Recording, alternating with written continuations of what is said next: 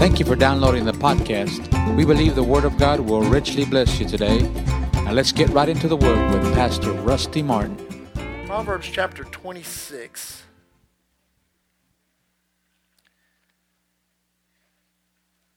I've said this several times back when I used to travel a lot.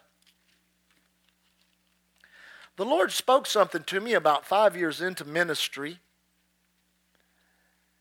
And when He spoke it to me, I, I, I, I really took it to heart and obeyed and attempted to obey what He told me to do. He said, You know, as a minister, help people to receive from God, help people to receive from me, help people to, you know, if they're not saved, get them saved.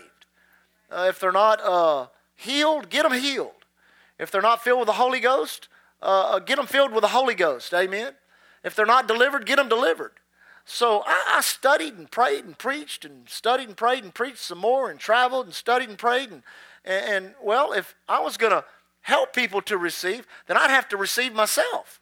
Because if I didn't know how to receive from God, I mean, how am I going to help anybody receive from the Lord if I don't know how to receive from the Lord? And I'd like to say this about my actually, uh, tomorrow will be 29 years that I've been uh, serving the Lord, back in the ministry, doing what I'm supposed to do. So next, uh, the, the coming week will begin or start my 30th year of just serving God with all of my heart, doing everything I can do to, uh, to, uh, to do what God's called me to do. And I want you to know, I have been tremendously blessed. I've never lacked for anything. God blessed me with a beautiful wife, uh, a beautiful family, my daughter Breland. Uh, I mean, the doctors told us we'd never have children, and we've got one. Amen. Got it with a miracle. Uh, I've seen the world. I've been around the world and seen uh, nations and places that just blow your mind, and and uh, seen uh, handled millions of dollars, and seen thousands of souls saved, and seen miraculous miracles, and and uh, just uh, there's no way to describe what it's been like. And so I was meditating this week, and I, if I could point to any one particular thing if you were to say to me, Rusty, is there any one particular thing that you could say would be the thing that you would tell people, this is what you need to do in order to be blessed of the Lord? What would it be? Would it be prayer? Would it be uh, find the right church? Would it be do this, do that? What would it be? It would be this. You have to make a decision that the will of God is the most important thing in your life. You say, well, what about going to the right church? Well, you know, when I graduated from Bible school, I went to Lakewood Church. And Lakewood, it was 5,000 members strong at that time. I mean, we'd have 5,000 on Sunday morning. We'd have 5,000 on Sunday night. We'd have 5,000 on Wednesday night. I mean, it was 5,000 strong. And there was a powerful move of God there. And uh, the Lord spoke to me, and, and I had to leave that church and go to a very small church that only had about 20 or 30 people. And I, I just, man, it just really got to me. But you know, that's where God brought my wife to me. That's where uh, my brother Alan, who was away from the Lord at the time, came back. Uh, that's where I developed a field ministry and learned some things about growing churches and, and learned all kinds of stuff. It was not an easy decision to make. So many times, the will of God for your life is something that you will find does not carry a lot of comfort with it. I found that out from the beginning. You say, what do you mean comfort? Well, if I would have done things the way I wanted to do things, I would have never done things the way they had or the way they happened. Amen. There's sacrifice involved. Uh, there's times in your life when you question yourself, what am I doing? But if you can look in the mirror and say this, you don't have to look in the mirror and say, I know I'm in the perfect will of God. No, you don't have to say that. You have to look in the mirror and say this I know I'm doing everything I can do to be in the perfect will of God. Then you can know that you're serving God and you know God will bless you. I have noticed that the number one thing with Christians, with believers, especially what we call the faith camp, the charismatic camp, whatever you want to call it, the number one area that hinders them in receiving from God is not yielding totally to the will of God, not yielding to it, pulling back in areas, staying away out of other areas, not obeying this, not doing that, not doing this, not doing that. And it so hinders your ability to receive because, number one, you don't understand what it took to purchase you. When you got, listen, when you got saved, I don't know if you understand this or not. When you got saved, you gave yourself to the Lord. Before that, you belonged to someone else. You say, Who did I belong to? You belong to the devil. You say, No, I thought I just belonged to myself. Same thing. I said, It's the same thing. Amen. So they're in, they're in Proverbs. Look at this in Proverbs 1. It says, As snow in the summer is rain in the harvest, so honor is not seemly for a fool. As the bird wandering, as the swallow by flying, so the curse causeless shall not come. Listen to it in the Amplified. It says, Like the sparrow in her wandering, like the swallow in her flying, so the causeless curse does not alight or does not land. There are all these curses flying around, trying to land in people's lives, trying to, trying to, trying to find a place of habitation, trying to find a place to set up house. Sickness, disease, poverty, lack, you name it. You name it.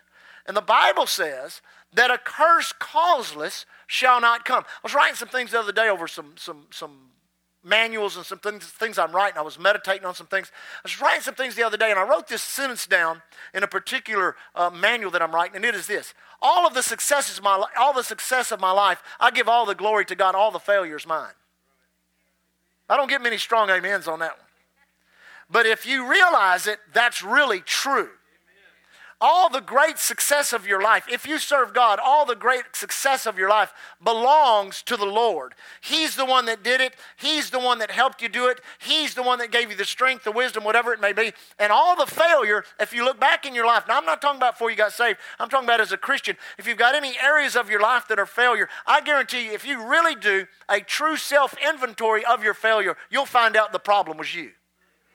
You can blame it on other people. You can blame it on churches and preachers. You can blame it on where you live, who you are, what you think you may be. But when it comes to the end of the day, you look in the mirror, that's the reason right there. That's the reason right there.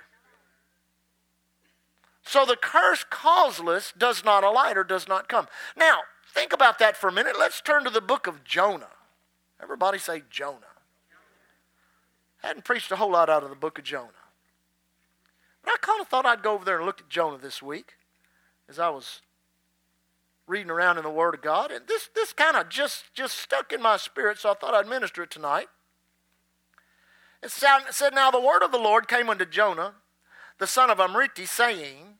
Arise and go to Nineveh, that great city, and cry against it, for the wickedness has come up before me. Might not notice this. But Jonah rose up to flee to Tarshish from the presence of the Lord and went down to Joppa. And he found a ship going to Tarshish so he paid the fare thereof and went down into, went down into it to go with them unto Tarshish from the presence of the Lord. So God speaks to Jonah and he says, Jonah, I got a missionary journey, a missionary trip for you to go on. He said, I want you to take off and I want you to go to Nineveh and I want you to preach to Nineveh because I'm fixing to take Nineveh and I'm going to mess it up real bad because they've been wicked. Now, you got to understand, Jonah is Jewish. He's a Jewish guy. And these people in Nineveh had been responsible for destruction upon the nation of Israel. It's kind of like saying, you know, God coming to you saying, I want you to go minister to Al Qaeda or the Taliban, you know. You're like, oh, I don't know if that's God or not, you know. Well, he must have known it was God speaking to him, so instead of obeying God, what did he do? He did just the opposite. Now, notice the first things that it said. First thing that it says is this that he fled from the presence of the Lord. So it must be that there is an element of the presence of the Lord only available to you as you're in the will of God. Let me say that again. There must be an element of the presence of the Lord that's only available to you as you walk and live in the will of God. I'd rather live in that presence than not. I said, I'd rather live in the presence of the Lord, having to do something I didn't like to do, than flee the presence of the Lord for a little comfort. So here goes Jonah. He says, That's not for me. I'm not going to do it. I'm going to go get me a ticket. I'm going to get on a ship and I'm going to get out of here. He says, But the Lord sent a great wind into the city, into the sea, and there was a mighty tempest in the sea, and the ship was like to be broken.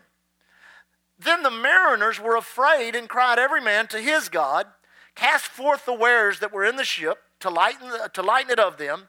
But Jonah was going into the but Jonah was going into the sides of the ship, and he lay and was fast asleep.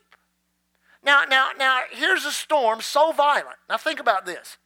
Here is a storm so violent that the sailors of this ship are crying out to their demon gods, and then they're taking the cargo of the ship and they're throwing it overboard, trying to lighten the ship to keep the ship from sinking. Now, don't you think that's a weighty enough storm to keep you awake?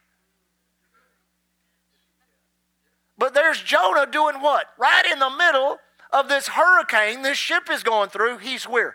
He's right there in the midst of the ship asleep. And that's exactly what happens to people when they flee the will of God when they say, God, no, I'm not going to do this, I'm not going to do that, I'm not going to obey you here, I'm not going to obey you there, I'm going to do my own thing. Because, see, you've got to understand, God still will not violate your will. Uh, I don't want to get into this subject. I, will teach you a little bit on it when we get to the redemption. But you still have the right to either eat from the tree of life or the tree of the knowledge of good and evil. You say, what do you mean? You still have the right to either eat of that which is of the Lord or eat of that which is your own, of your own will which will cause what? Death or separation. So here is Jonah, and he should be out preaching a crusade in Nineveh. And instead of preaching a crusade in Nineveh, he's in the ship. The ship is in a hurricane, and he's asleep. He's apathetic, he's complacent, he's lethargic, he's not even interested in going on. He don't care about himself, and he don't care about anybody around him. Now you notice, you notice he gets on a ship with these guys and a storm rises up. Now, notice this before I get in front of myself. It says, And they said, Where was I at? So the shipmaster, there in verse 6, so the shipmaster came to him and said unto him, What meanest thou, O sleeper? Arise, call upon God, thy God, so if it be that God will think upon us that we perish not. And they said, Everyone to his fellow, Come and let us cast lots that we may know for whose curse this evil is come upon us. So they cast lot, lots, and the lot fell upon Jonah. oh. Which means what? His disobedience affected the people around him. Let me ask you a question. If you don't serve God with everything that you have, if you don't serve God with all of your heart, if you don't put everything you have into serving, what makes you think your children will?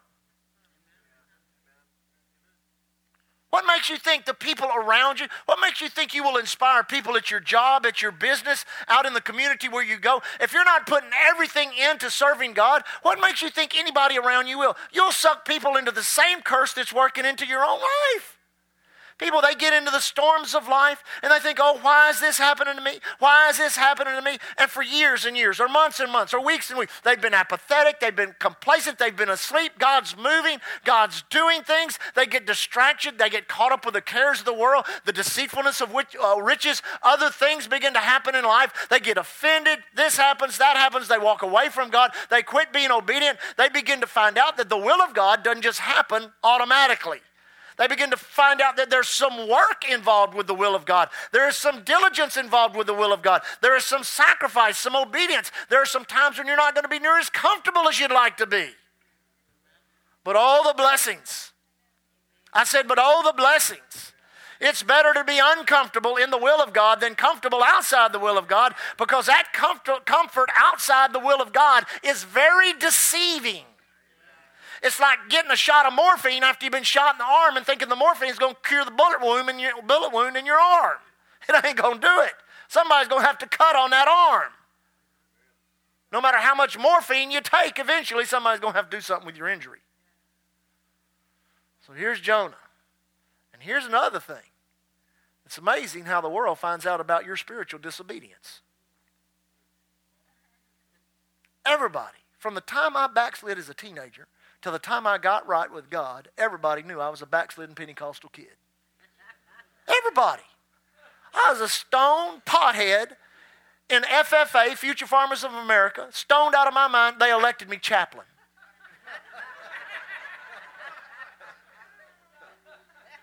I couldn't run from God. Uh, they, people would call me preacher. People, I could. There wasn't nothing I could do. People knew. Yeah, this guy, he, he's a nut. He's doing it, but yeah, he's, he's really got to call a God on. The world can see that. Don't you know the world can see that, that you're marked by God? That God, you are His property. You belong to Him. It says in 1 Corinthians, you are not your own. You are bought with a price. He has put a mark upon you, and the world sees that. You might as well go ahead and obey God. So they wake up Jonah. Here's Jonah, woke up finally. Okay, okay. Why has this curse come upon us? Jonah, it's me. What is thine occupation? yeah. And whence comest thou? What's your country? And of what people art thou? Verse 9, he said unto them, I'm a Hebrew, and I fear the Lord. And the God of heaven, which hath made the sea and the dry land, and, and I belong to the God of heaven, which hath made the sea and the dry land. Then were the men exceedingly afraid and said unto him, Why have you done this? Why are you disobeying God? My goodness. Why hast thou done this? For the men knew that he fled from the presence of the Lord. Why? Because he had told them. He telling off on himself now. Yeah, I'm backslid away from God. I'm out here in your boat in this ocean, and this storm is destroying you because of me. That happens to people all the time. They get out of the will of God, they quit doing what God's called them to do. They back away from God. They back away from prayer. They back away from church. They back away from the Word. They back away from all the zeal and fire they had as a young person. Or as I say, as a young person, I mean when they were first young in the Lord. They back away from the things that really caused the fire of God to burn on the inside. And they're not praying in the Holy Ghost anymore. Not reading those books they used to read. Not listening to those tapes they used to listen to. I mean, they're just they just got cold and indifferent. They think that doesn't affect anybody, but it does. It does. It affects everyone around you. And you cannot afford to be apathetic, complacent, or cold. You've got to wake yourself up. And many of you, if you're in a storm right now, do a little bit of self evaluation and see if you're not acting like Jonah in some areas of your life. Because if you are, the good news is God has a way of getting you out of it. It may cover you with whale vomit. We'll get to that in a minute. But He will get you out of it and will cause you to be blessed if you'll wake up. Now, notice what it says. Then they said unto him, What shall we do? The world doesn't know what to do with you. What shall we do? I mean, that, I remember one time my cousin and I, I probably told this story before. My cousin and my uncle had died. He came to the funeral. Their family came to the funeral. So we took off to go partying. I worked with a guy in the cable TV business whose wife uh, was a strong Baptist woman. Man, she had witnessed to a fence post. We're in, the, we're in her living room uh, smoking weed, acting stupid. So she comes in there. And man, she's just fire in her eyes. And she starts preaching, You need to get right with God. She didn't tell me I need to get saved. She told me, I You need to get right with God. She knew I was backslid. She knew it. She knew I was away from her. She could look at me and tell. And so I told her, I'll never forget this as long as I told her, what you Baptists need is to get filled with the Holy Ghost. Now I'm smoking a joint telling her that. And my cousin looks over her and goes, Yeah, that's what you see, he's backslidden too. And I'll never forget this as long as I live. She looked at me and said this if that's what you have, I don't want it.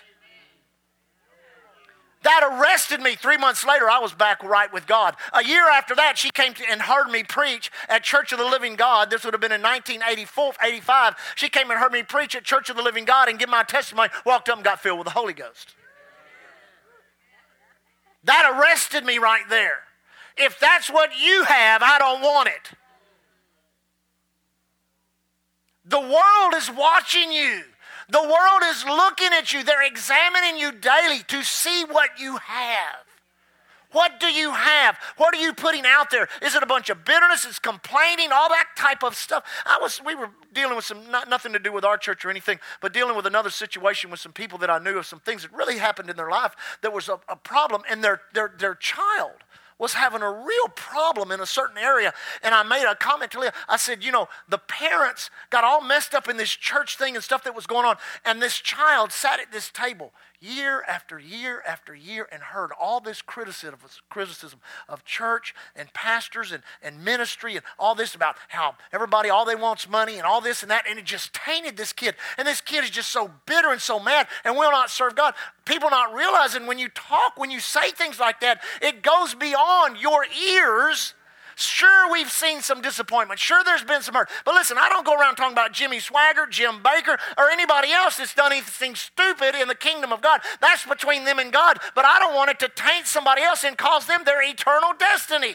We don't talk like that at our table. We don't talk like that around our children. We don't talk about people from the church. We don't do that kind of stuff. You say, why not? Because it may affect their eternal destiny. You got to shake yourself loose from all of this. And you've got to make a decision. I'm going to clean myself up, get right with God, and I'm not going to allow my life to cause others to go in the wrong direction. People are going to look at me and they're going to find the right direction, not the wrong direction to go. These guys recognize, man, Jonah, you got us in a mess. Why didn't you just obey God? Why did why, why'd you come get on our ship? Now notice what it says. He said unto them, Take me up and cast me forth into the sea. Now, I want you to know rebellion can lead you to the place where you want to kill yourself. Self destruction. You say, I'd never go that far. It will if you don't. Listen, the devil's a mean devil. He plays for keeps.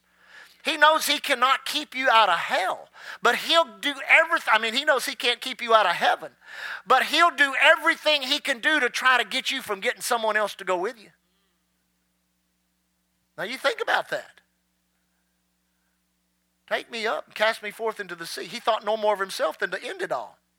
So shall the sea be calm, for I know that for my sake this great tempest is upon you. Nevertheless, the men rowed hard to bring it to the land, but they could not. Even the world didn't want to destroy him. Even the people on the ship said, Well, we'll, we'll try rowing again. But it didn't work, for the sea was raw, and the tempest was against them. Wherefore they cried unto the Lord and said, We beseech thee, O Lord, we beseech thee, let us not perish for this man's life, and lay not upon us innocent blood, for thou, O Lord, hast done as it pleased thee. And they took up Jonah and cast him forth into the sea, and the sea ceased from her raging. And the men feared the Lord exceedingly and offered a sacrifice unto the Lord, capital L, and made vows. But now notice, and the Lord prepared a great fish to swallow up Jonah, and Jonah was in the belly of the fish three days and three nights. Now, now this is where this is where a lot of people, a lot of Christians end up. In the belly of the whale, three days and three nights. You say, why was he in there three days and three nights? It took him that long to get it right. If a fish swallows me, I'm getting it right real quick. It's not going to take me three days and three nights. I'm going to fall on my knees. But obviously, he got swallowed by the fish and still had an attitude. Well, you know, here I thought I thought I could end it all, throw myself into the sea. At least I could drown, and it'd all be over with. All my anguish would be over with. And now here I am. What's next, God?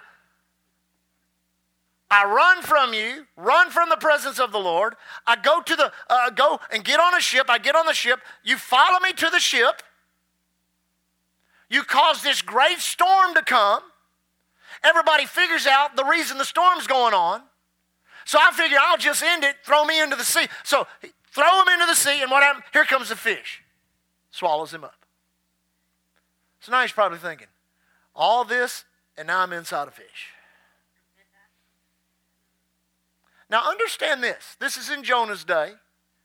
Much, much of the verbiage in the Hebrew is permissive, which means God allowed these things. But listen, in the dispensation we live in, God doesn't cause these storms. He doesn't cause these problems. When we back away from the presence of the Lord, we're getting right out into where the enemy wants us. And honey, he's going to raise up a storm in your finances, a storm in your health, a storm in your business, a storm in your family, your marriage. He'll raise that thing up and he'll cause it to rage. I mean, and he'll let it go and go and go and go. And finally, you get to the point and say, Well, I'll just forget all of this. And next thing you know, you find yourself even worse off. What can happen now? But now notice this. Chapter 2, verse 1. And Jonah prayed unto the Lord. It begins with prayer. Many times, the first thing you give up or the first thing you compromise when you begin to leave the will of God is your prayer life. Because when you begin to compromise your prayer life, it becomes easier and easier to step back. But as long as you will pray, come on, church, as long as you will pray, as long as you will get on your knees every day and pray, Lord, I want your will. Lord, I'm going to do what you've called me to do. Lord, I want to be what you want me to be. I'll go where you want me to go. I'm not looking at comfort. I'm not looking at this. I'm not looking at that. It doesn't matter to me. I'm going to do what you want me to do. Not my will, but thine be done. I'm going to pray every day. Listen, it's when you back away from that. It's when you back away from that, you begin to wear what? The number one place you dwell in the presence of the Lord is not in the church house. It's not in the praise and worship. It's in your own prayer closet.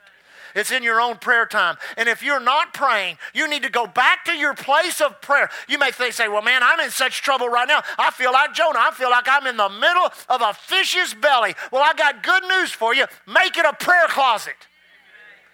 Make your problem a prayer closet. Begin to cry out to the Lord. First of all, repent. Say, God, forgive me. I'm sorry. I do not want to live outside your provision. That means I don't want to live outside your will. Get rid of your stubbornness. Get rid of your pride. Fear and pride always guard that which is wrong.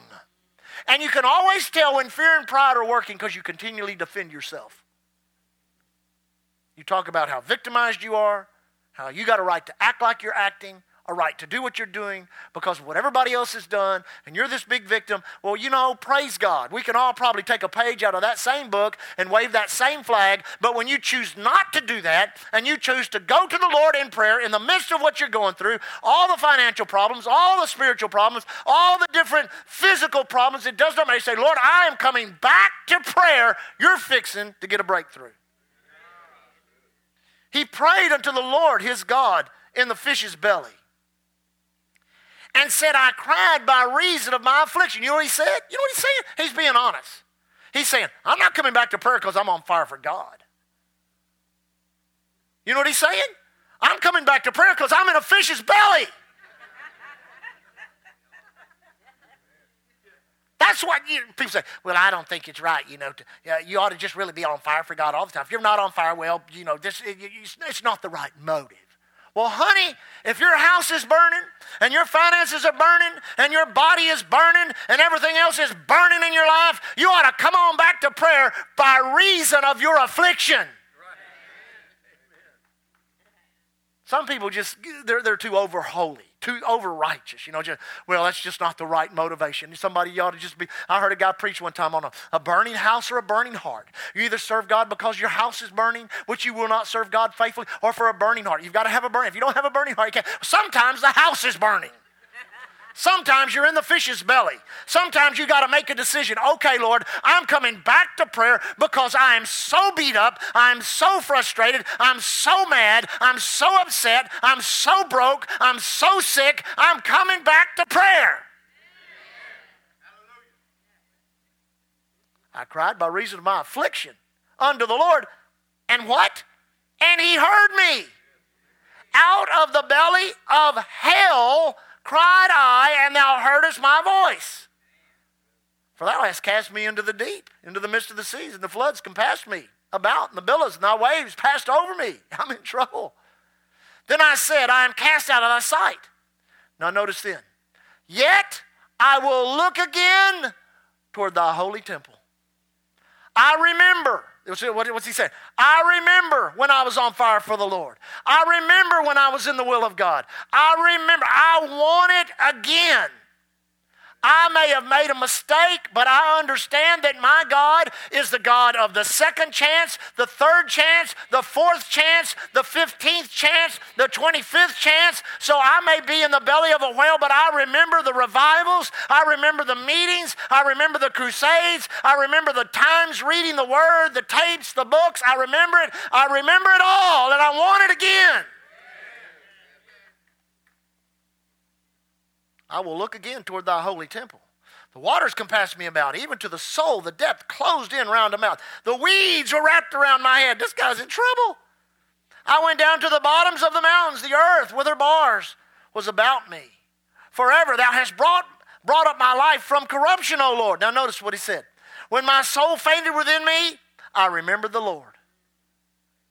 He said, In my, my worst day, my worst hour, my worst day, the doctor has said, the banker said, the, the, the family counselor had, all of it's just all, it's all, it looks like it's all over.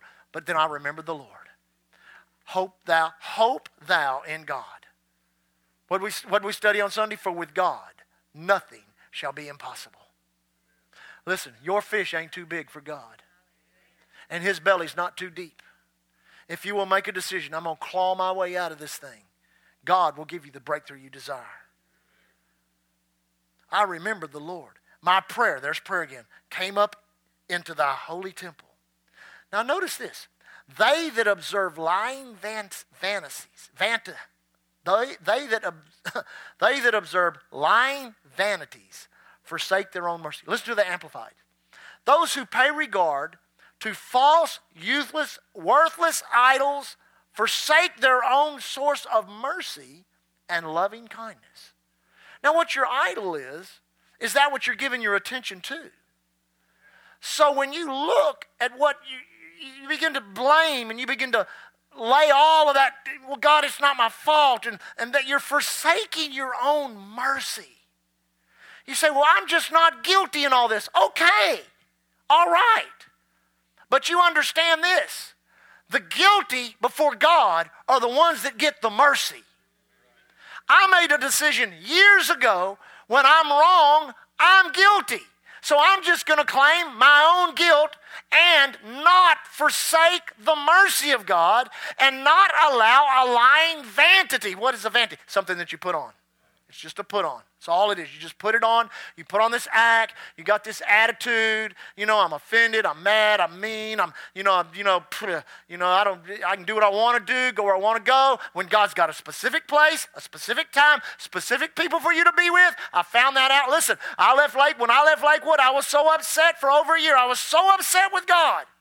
But I got myself up every time the church doors were open. I went and worked. I did it, and I did it as unto the Lord. That's the only way I could do it.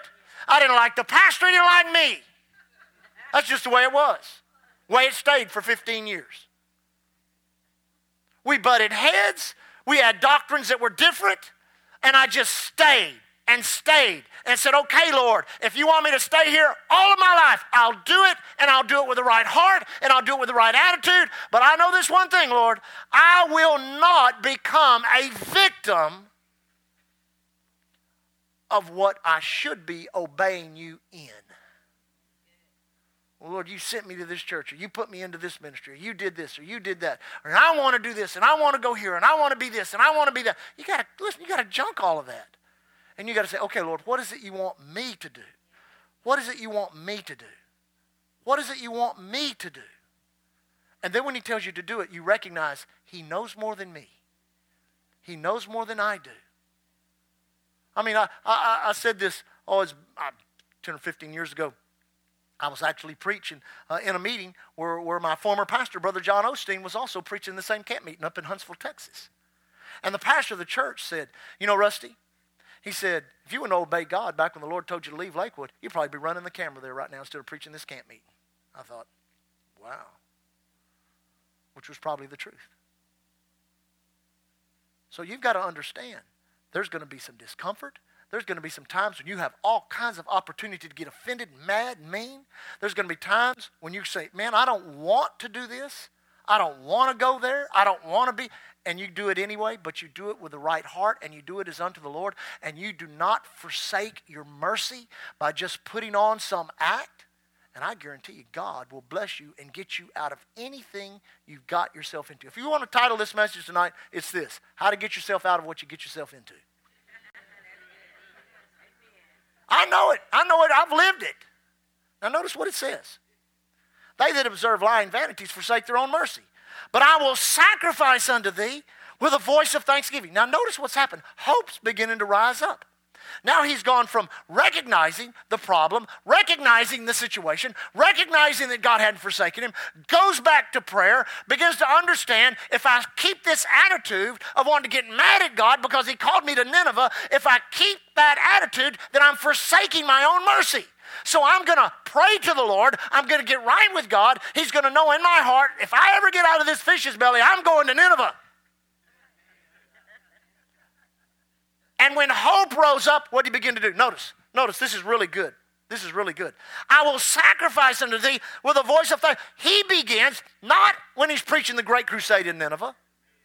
Not when everybody's patting him on the back and saying, What a great man. No, while he's still in the whale's belly, he begins to worship God because he went back to prayer and came to God and did not forsake his own mercy, then in his heart rose up hope and he began to worship God down in the belly of a well.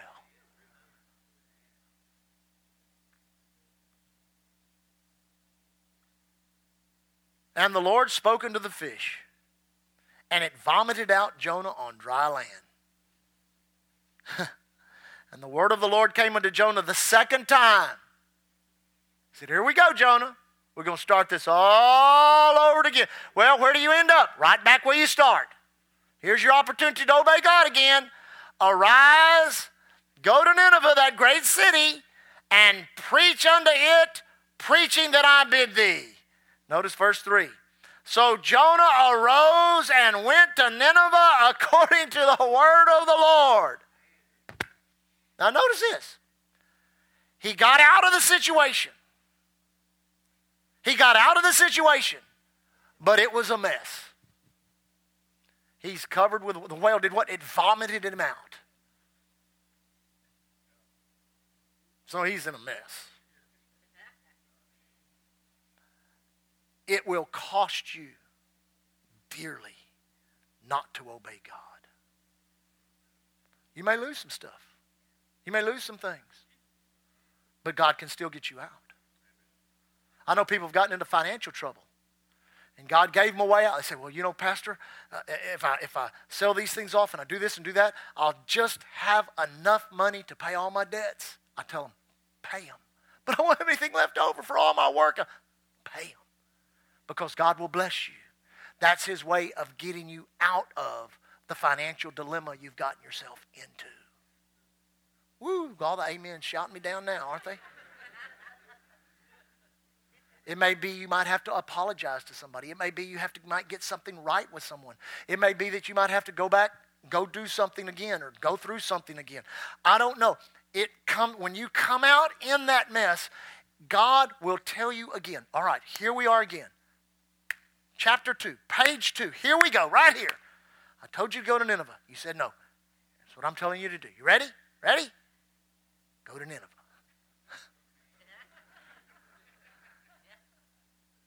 Buddy, I guarantee you, I bet his feet hit the ground running when God said go to Nineveh.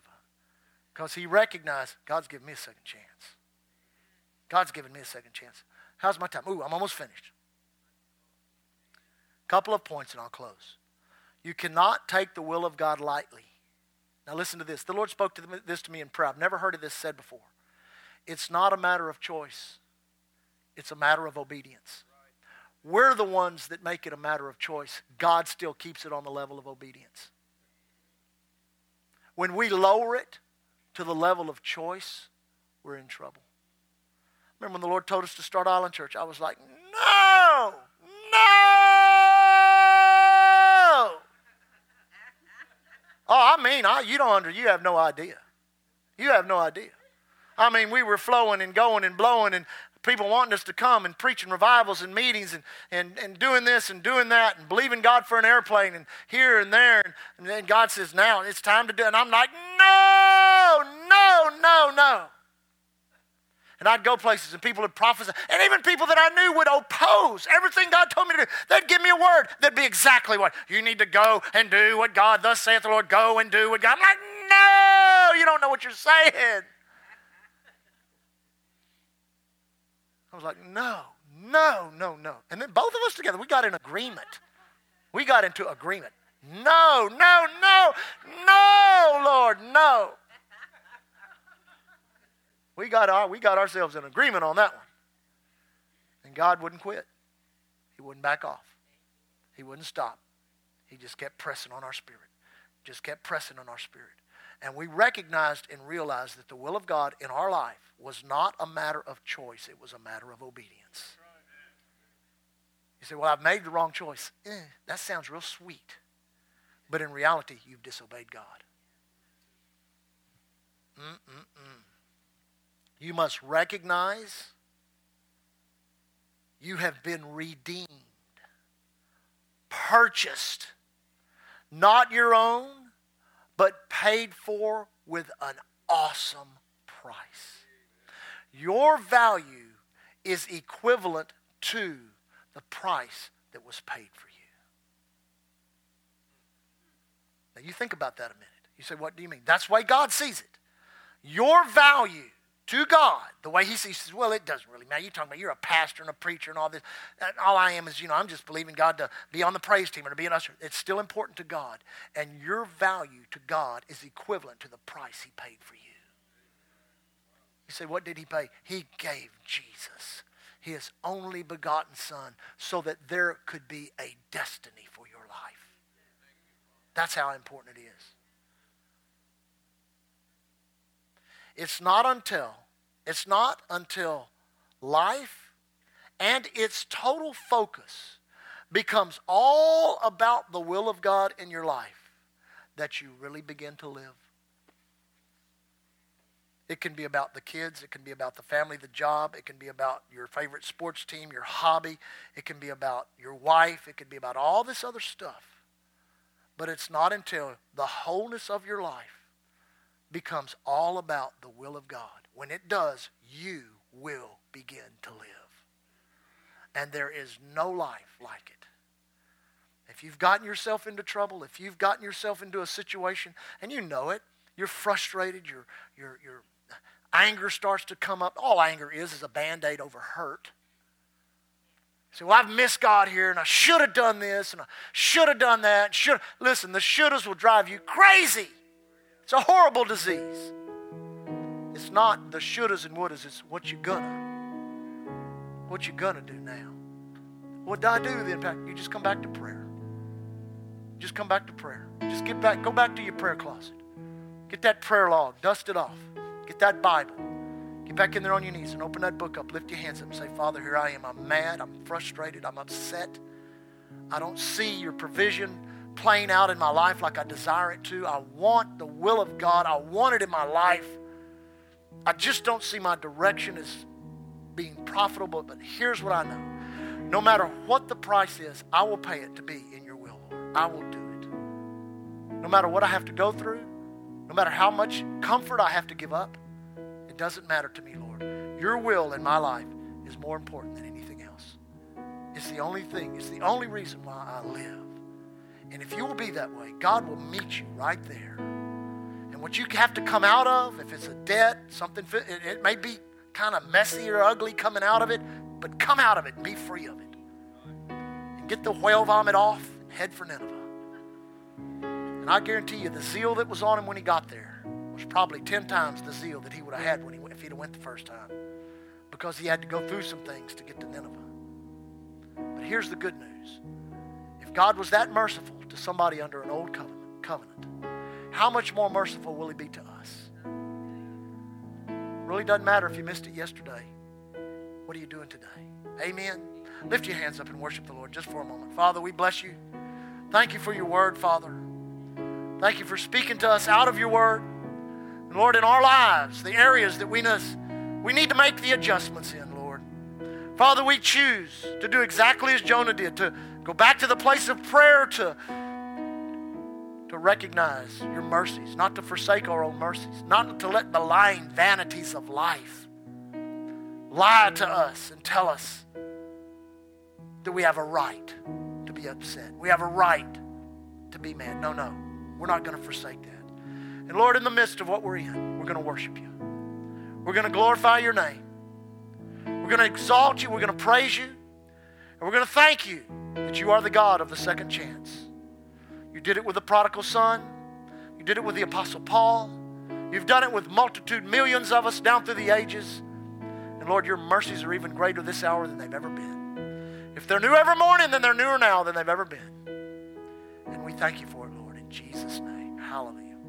Praise the Lord. Well, that, did that help you tonight? Praise God. Thank you for joining us today. We trust you enjoyed the podcast. We extend an invitation to you to come join us in one of our services. Sunday morning, 1045. Tuesday prayer, 730. Thursday evening, midweek service, 730. We are located 2411 69th Street, Galveston, Texas. See you there.